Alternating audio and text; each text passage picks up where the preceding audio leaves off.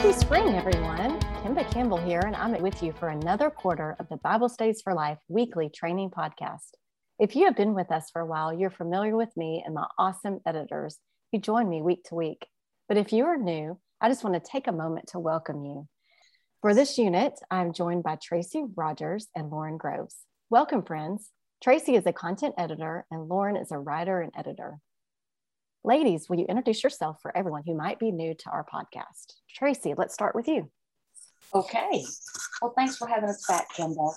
I am the content editor for the younger preschool lines and love writing and working with my writers there and so that we can get some good stuff for you teachers to use to teach those little ones. Um, I also teach uh, threes and four year olds at my church, and I love everything preschool. And I'm Lauren. Um, I am a writer and editor, do all kinds of different stuff with Lifeway Kids, and I just love. Uh, I just love getting to share about God with little ones from this point of view, and I love getting to talk to you guys every week and you uh, leaders every week who are actually on the ground and teaching these lessons. It's just such a joy. Thank you, ladies. It really is amazing to work with all of you, knowing your heart and just your love for the Lord. You really make the choice to serve God with your whole lives, your work, your service, and your families. And that's really what we'll be talking about in this unit. We can make the decision to serve God in our choices. Tracy, will you tell everyone a little bit about the Bible story we will be diving to this week? Oh, yes. This week, both kids and preschoolers will hear from Genesis 26 a time when Isaac chose to keep peace when he could have chosen conflict. Isaac chose to trust God's promises rather than fight for his own way. That's a great summary, Tracy, and it's so applicable to our lives. We can lead kids to understand that just like they have disagreements, people in the Bible did too. Sometimes the Bible teaches us how we should not respond, but sometimes it teaches us how we should respond.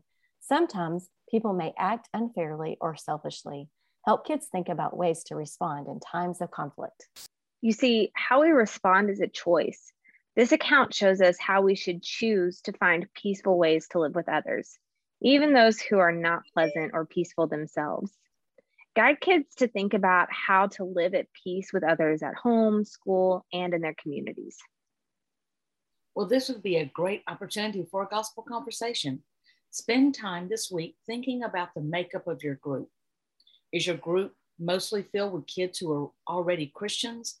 And they, well, then talk about how making the choice to keep peace could be an opportunity to show the love of Jesus and provide a chance to tell about Jesus.